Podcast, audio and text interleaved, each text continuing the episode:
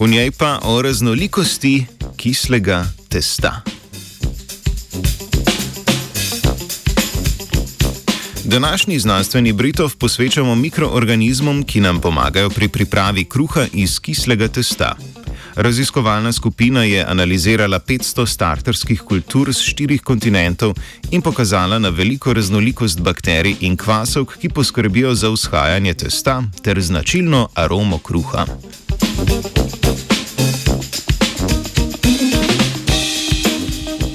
Priprava kruha iz kislega testa oziroma peka z drožmi je malce pozabljen način peke, ki ga uporabljamo že od samih začetkov priprave kruha. Starterska kultura je mikrobna združba bakterij in kvasov, ki s fermentacijo oglikovih hidratov v moki proizvajajo oglikov dioksid, čemu rečemo vzhajanje testa. Mikrobna združba, ki nadomesti kvas in omogoča značilno aromo ter okus kruha, pa ni zelo dobro raziskana.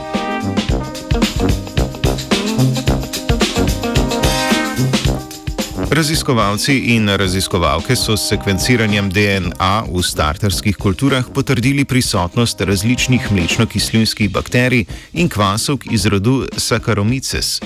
Presenetilo jih je, da so bile v 30 odstotkih vzorcev prisotne tudi ocetno-kislinske bakterije, ki se jih do sedaj ni omenjalo v povezavi s kislim testom. 40 izbranih vzorcev so uporabili za pripravo kislega testa in analizirali, koliko časa je potrebnega za vzhajanje in kakšna je prisotnost aromatičnih snovi. Ugotovili so, da je ravno prisotnost ocetno-kislinskih bakterij prispevala k daljšemu času vzhajanja in značilni kiselkasti aromi kruha.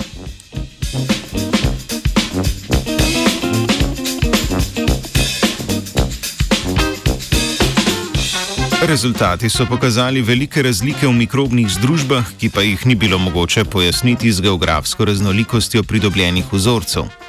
Bolj kot geografski izvor so na sestavo mikrobnih združb vplivali starost kulture ter način in temperatura shranjevanja. Torej imamo pri pripravi kruha, če ponovno zmanjka kvasa, kar nekaj možnosti za eksperimentiranje. Thank you.